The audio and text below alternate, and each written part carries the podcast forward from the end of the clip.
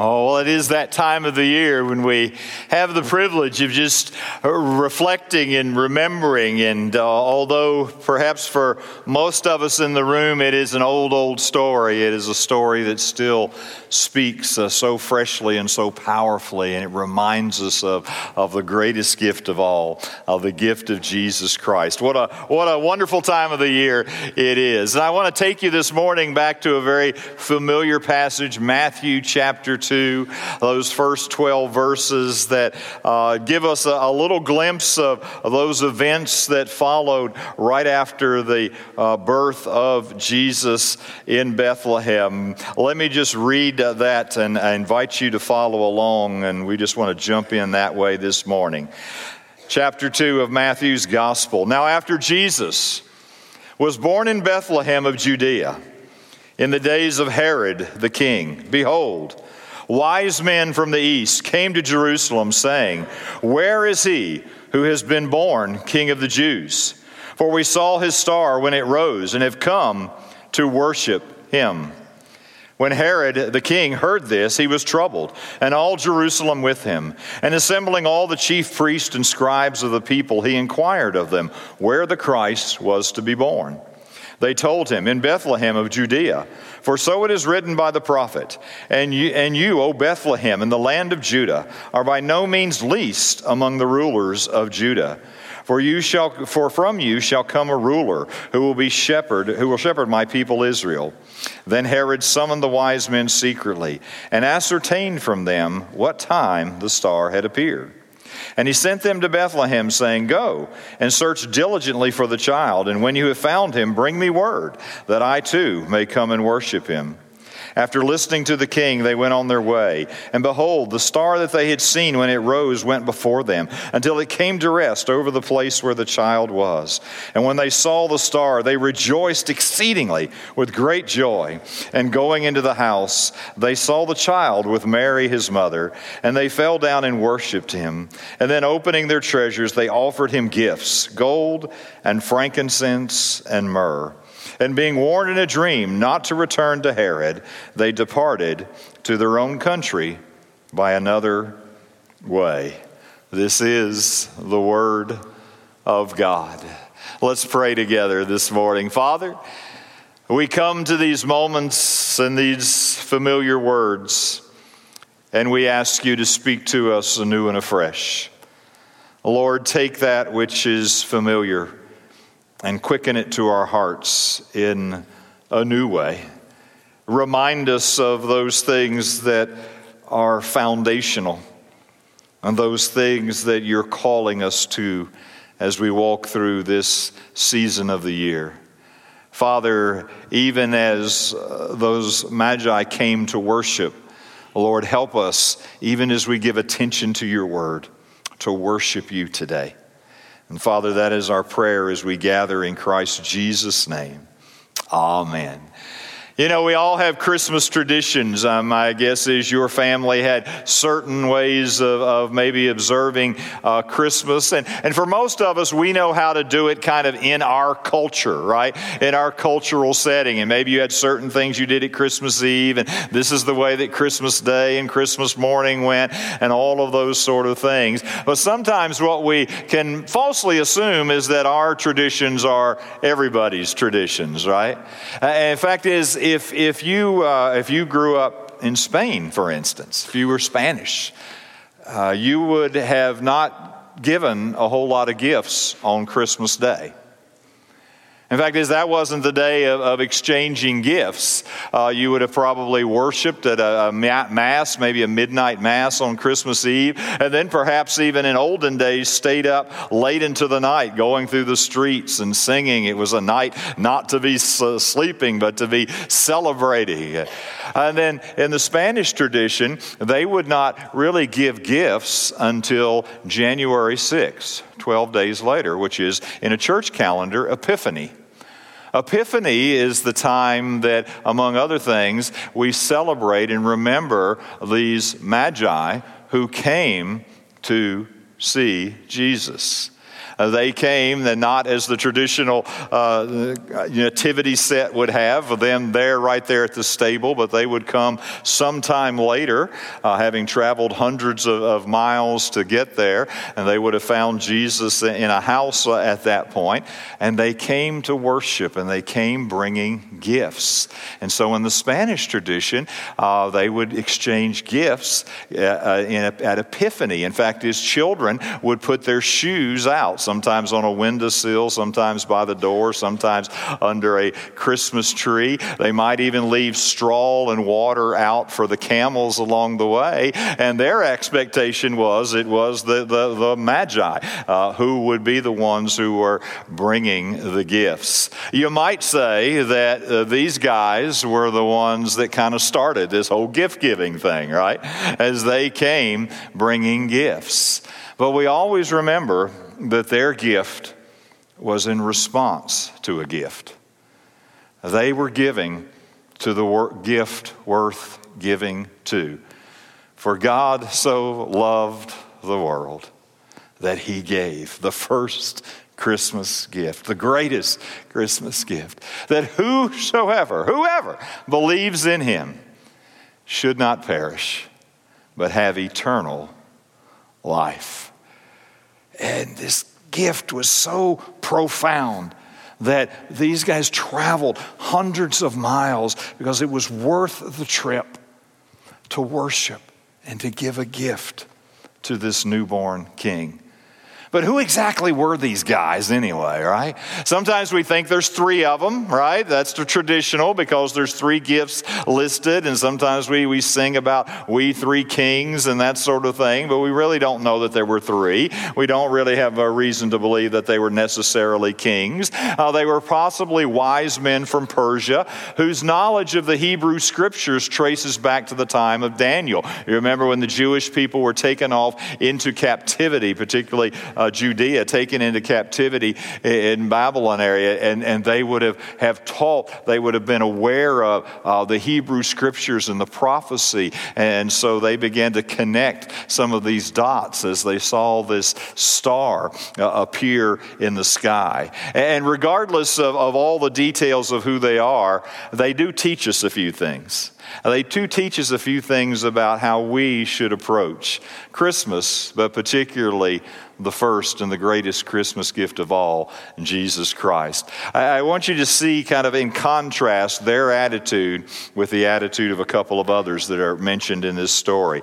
Uh, the first is uh, their attitude was one of expectation, right? They came expectant, right? They're, they're willing to travel hundreds of miles at great hardship. It's not like they were traveling in an air conditioned or a heated vehicle, right? With lots of fast food stops along the way. Uh, no, they, it was a difficult uh, journey, but as they, they made this trip because they had an expectation that God had done something, that, that there was something extraordinary uh, at work here, and it was worth getting in on. It was worth being a part of. And so they were expectant as they came. Well, when Herod heard the news, he wasn't expecting, he was resistant, wasn't he? Uh, the scripture says that Herod was troubled and all of Jerusalem with him because Herod's reputation was such that if he was upset, somebody was going to get hurt, right? Uh, and as you follow the scriptural account, you know that people did get hurt. He was resistant because you see, what's good news to one is disrupting to another because the one who came didn't just come as a cute little babe in Bethlehem's manger that we could all sing sweet songs about, but he came as the king. He came as the one who was uh, reclaiming his throne, as the one who was worthy to be worshiped and served. And this was a threat to Herod. And the reality is that Jesus Christ is still a threat today. He's a threat because he will tolerate no rivals. He's a threat because he is the king. He is the sovereign. He is the one who is worthy of worship and allegiance. And so, very often, when we talk about Christ, if you share Christ, there will be people who will be resistant because of the implications of it. You really uh, believe who Jesus is, it will radically change your life. And some folks don't want their life changed in that way, right? And so they'll be resistant. But perhaps the most troubling, confusing eh, response was that of some of the religious leaders. And they just seemed to be indifferent. They seemed to be indifferent. I mean, they, they, they, they, they knew this stuff, and in fact, is when they were consulted, they could say, Oh, yeah, Bethlehem, this is what the prophets say. It's just like a few miles from here. But none of them appeared to move.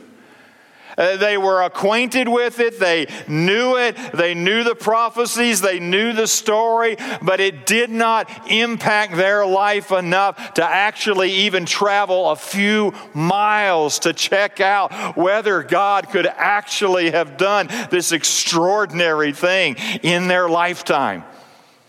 And you know, if we're not careful, because we're so familiar with the Christmas story, we can be a little indifferent, can't we? Oh, yeah, Bethlehem, star, manger. And, and it doesn't move us. We don't understand the, uh, we've been dulled to the impact of what God did in that moment.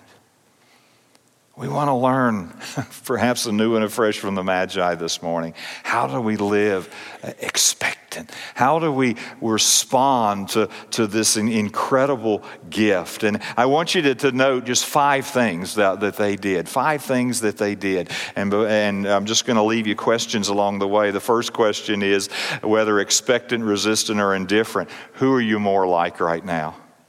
Who are you more like right now in the midst of this Christmas season? Do you have an expectation of what God is up to? Do you find yourself resistant to it or perhaps indifferent to it? Out of their expectation, the Magi did five things. Five things that I think you and I can emulate and learn from. The first is they sought to be in the presence of Jesus.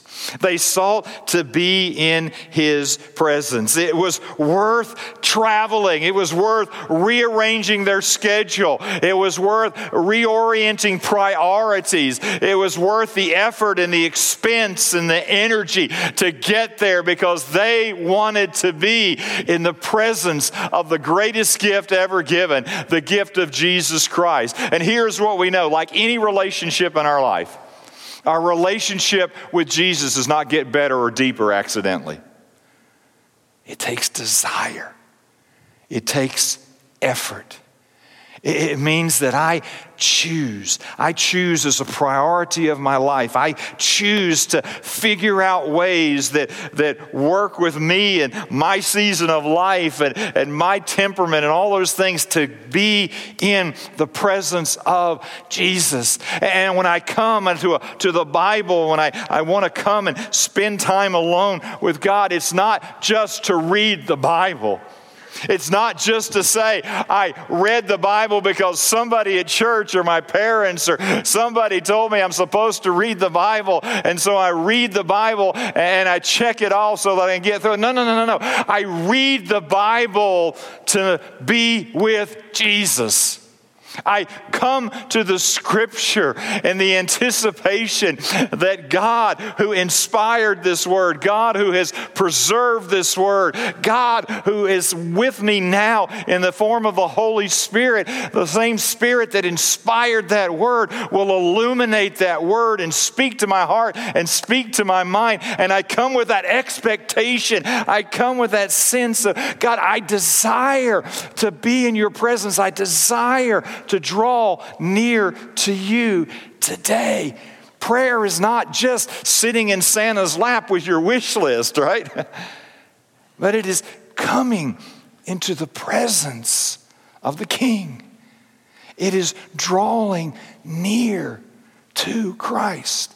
And please don't mishear what I'm saying. I don't suggest to you for a moment every time that I read the Bible, every time I pray, it's like.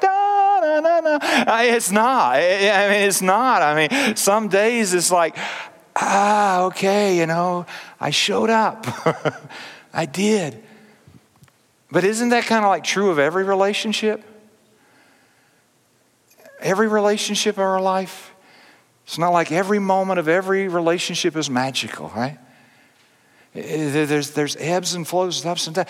But as you keep showing up, as you keep pressing in, as you keep being in the presence of Jesus, He shapes you, He meets you. But it takes desire, it takes effort, it takes consistency. And so I, the question out of this is very simple What efforts are you making to express your desire to spend time in the presence of Jesus. I know this is a crazy season. I know we're all overcommitted. But as you think about the last few days, what efforts have you made to spend time in the presence of Jesus? Now, listen, you're here this morning. That's a great start. That's a great start. Uh, but as I, I, tell folks, you know, uh, most of us aren't going to eat just one meal today and say, "That's I'm good for the week," right? Uh, you know, I don't care how good your Sunday lunch is; it's not going to last for seven days for most of us, right? And so, absolutely. But what can I do to continue to draw near to Him?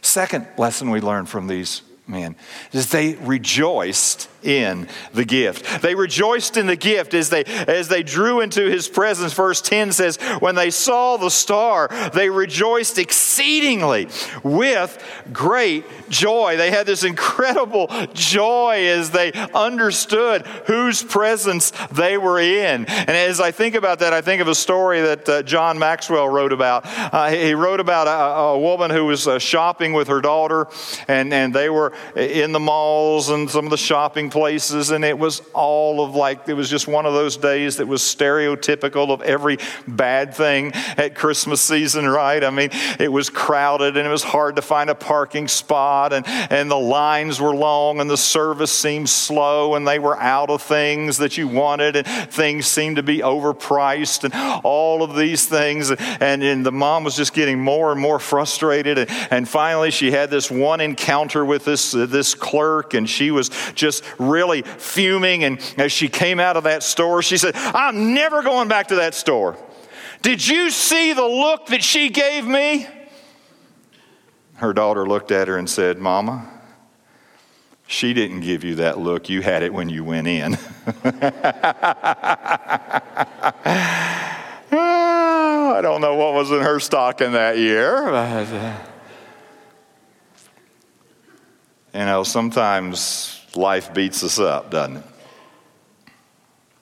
And sometimes, and maybe you right here, right now, are feeling like I don't want to sing joy to the world because there's a lot of hard things going on. But joy is something we can choose because of who we are and whose we are in Christ Jesus. It doesn't mean we're happy with all the circumstances of our life. It means that we can choose to live with joy. And a couple things about express joy. It fits your personality.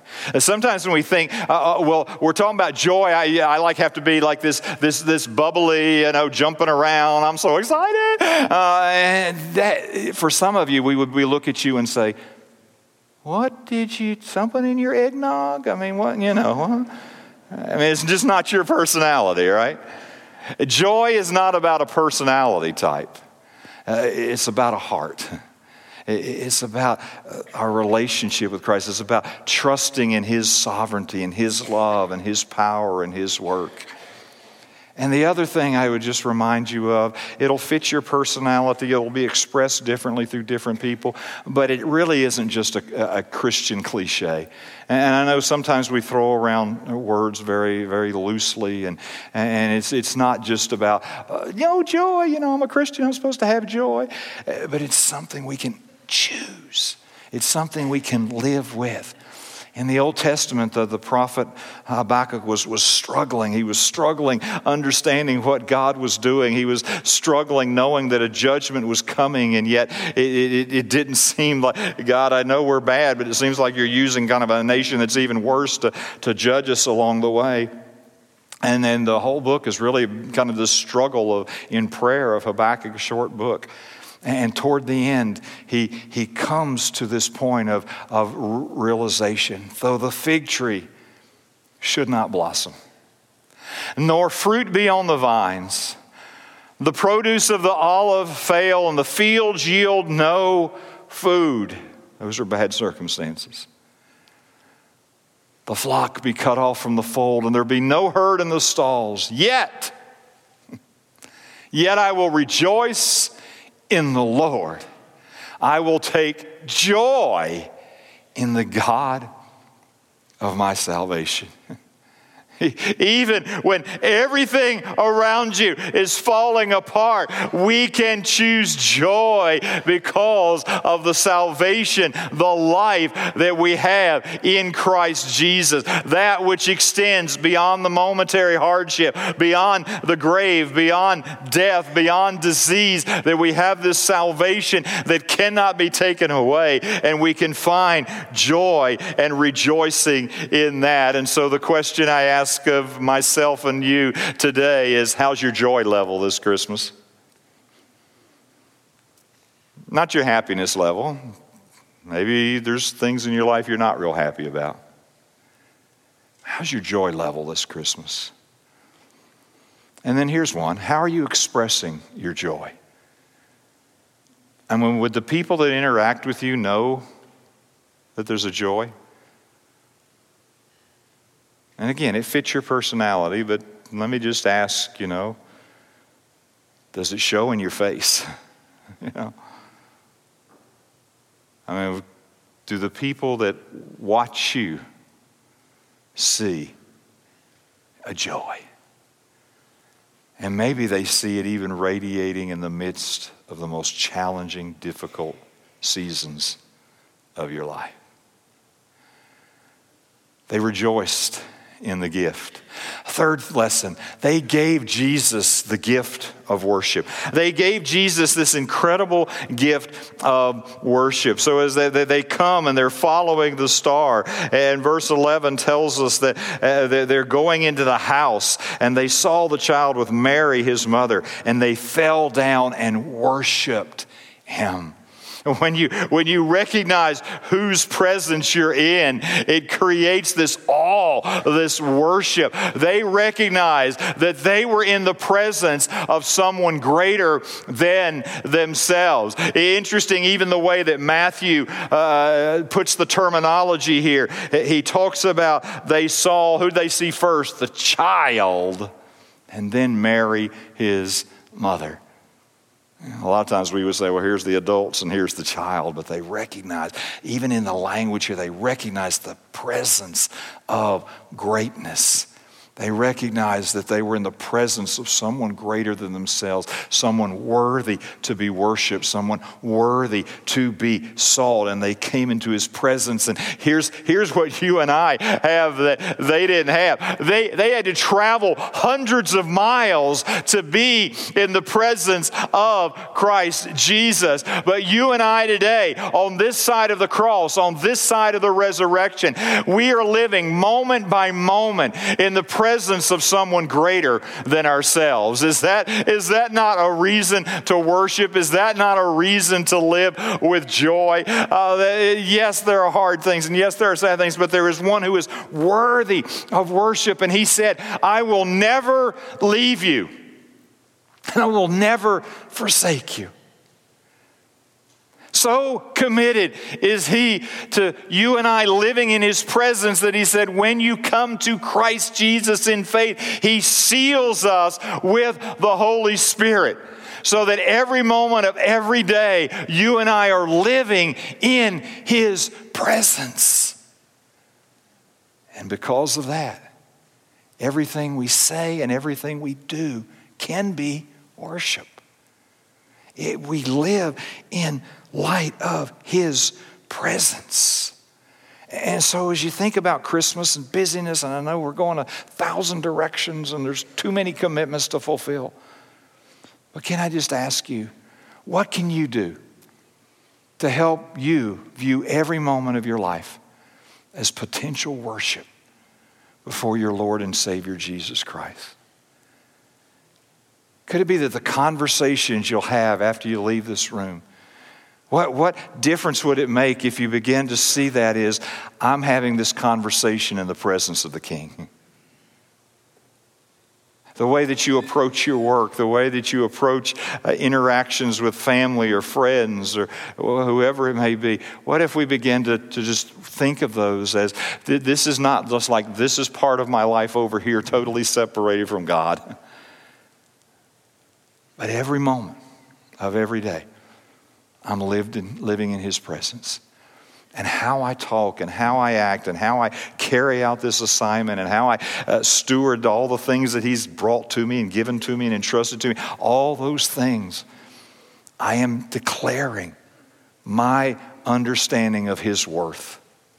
I am worshiping Him in all that I say and do. They gave Jesus the gift of worship.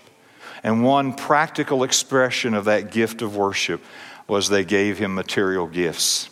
They gave him material gifts. And so we have having them coming into this presence, they fall down in worship. Then opening their treasures, something they probably brought chests of treasures with them. Opening their treasures, they offered him gifts, gold and frankincense and myrrh. And we, we have to be careful of, of not reading too much, like there's three gifts, there's necessarily three kings. Uh, but many folks see some symbolism in these gifts uh, that there was something they were stating, whether they knew it or not, in giving him these material gifts. Gold is what you bring to a king.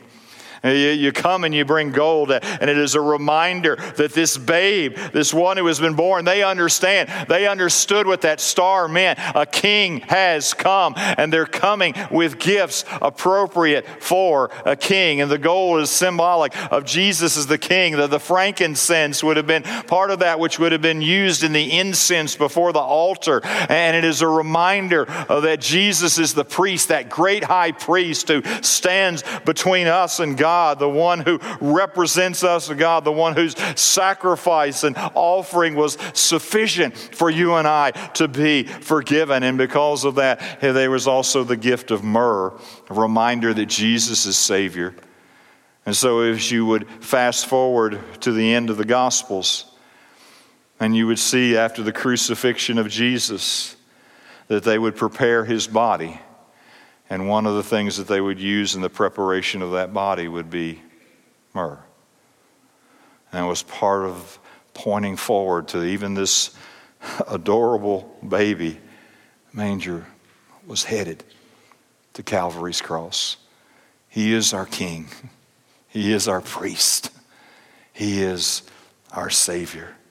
And we celebrate all of that at, at, Christmas time. But on a very practical level, it, it could be that as you, you continue to read the narrative, right after this, they, they flee to Egypt. And, and from a very practical level, this may have been even part of God's provision. How does this poor family get to Egypt? How do they sustain themselves? Could it be that God, in His sovereignty, brought these gifts from hundreds of miles away, delivers them to this family who is displaced in Bethlehem, who is going to be displaced further in Egypt, and he provides for them resources that they can use or sell in a way that would be able to provide for them. And one of the ways that we worship God is we give material gifts because we have been given so very, very much. And so the question that arises out of this is what gift will you give Jesus this Christmas? How will you use your resources to give to Jesus by giving to others? I read a, story a number of years ago uh, from a wife and mother and talked about her husband, Mike. And let me just share with you that story. It's just a small white envelope stuck among the branches of our Christmas tree. No name, no identification, no inscription. It has peeked through the branches of our tree for the past 10 years or so. It all began because my husband Mike hated Christmas. Oh, not the true meaning of Christmas, but the commercial aspects of it. The overspending, the frantic running around at the last minute, the gifts given in desperation or obligation. And knowing that he felt this way, I decided one year to bypass the usual shirts and sweaters and ties and all those things. and I reached for something special just for Mike. Our son Kevin was wrestling at the junior level at the school he attended. And shortly before Christmas, there was a non league match against a team sponsored by an inner city church. These youngsters, dressed in sneakers so ragged that shoestrings seemed to be the only thing holding them together, presented a sharp contrast to our boys in their blue and gold uniforms and sparkling new wrestling shoes. As the match began, I was alarmed to see that the other team was wrestling without even any headgear. It was a luxury the ragtag team obviously could not afford. We ended up walloping them, and as each of their boys got up from the mat, he swaggered around in his tatters with false bravado, a kind of street pride that couldn't acknowledge defeat. Mike shook his head sadly. I wish just one of them could have won. They have a lot of potential, but losing like this would take the heart right out of them. That's when the idea for his present came. That afternoon, I went to the local sporting goods store and bought an assortment of wrestling headgear and shoes and sent them anonymously to the inner city church. On Christmas Eve, I placed an envelope on the tree and the note inside telling Mike what I had done and that this was his gift from me. His smile was the brightest thing about Christmas. And each Christmas, I followed the tradition. One year, sending a group of mentally handicapped youngsters to a hockey game. Another year, giving a check to a, a, pair of elderly brothers whose home had been burned to the ground the week before Christmas. And the envelope eventually became the highlight of our Christmas. It was always the last thing opened on Christmas morning and our children would stand with wide eyed anticipation as their dad lifted the envelope from the tree to reveal its contents. As the children grew, the envelope never lost its allure. The story doesn't end there. We lost Mike due to cancer. And when Christmas rolled around that first year, I was so wrapped up in grief that I barely got the tree up. But on Christmas Eve, I placed an envelope on the tree, and in the morning, it was joined by three more. Each of our children had placed an envelope on the tree for their dad. And the tradition has grown and someday will expand even further with our grandchildren standing around the tree with wide eyed anticipation, watching as their fathers take down the envelopes. Mike's spirit, like the Christmas spirit, will always be with us. They gave. They gave material gifts. And so I ask you and I ask me, what gift will you give Jesus this Christmas? How will you use your resources to give to Jesus by giving to others? Many of you have already been doing that through shoe boxes, through the angel tree, and through others. But it may be that even in these last couple of weeks leading up now to Christmas, week and a half, I guess, uh, that God may prompt and present an opportunity to you. It may be even a start of a new tradition, a new gift giving tradition in your home. They gave him material gifts. Well, one more lesson from the Magi, and that is they gave God the gift of obedience. They gave him the gift of obedience. Verse 12, and being warned in a dream not to return to Herod, they departed to their own country by another way.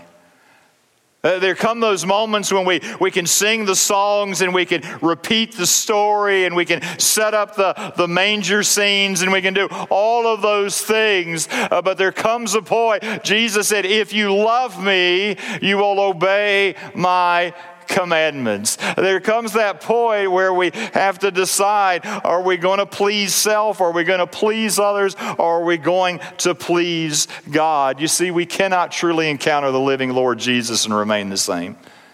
you can be religious and remain basically the same. Uh, but you cannot have a powerful, real encounter with the living Lord Jesus Christ, King of kings and Lord of lords, and remain the same. And we give him the gift of obedience. Herod said, When you find him, come back and tell me. And God said, Go home another way.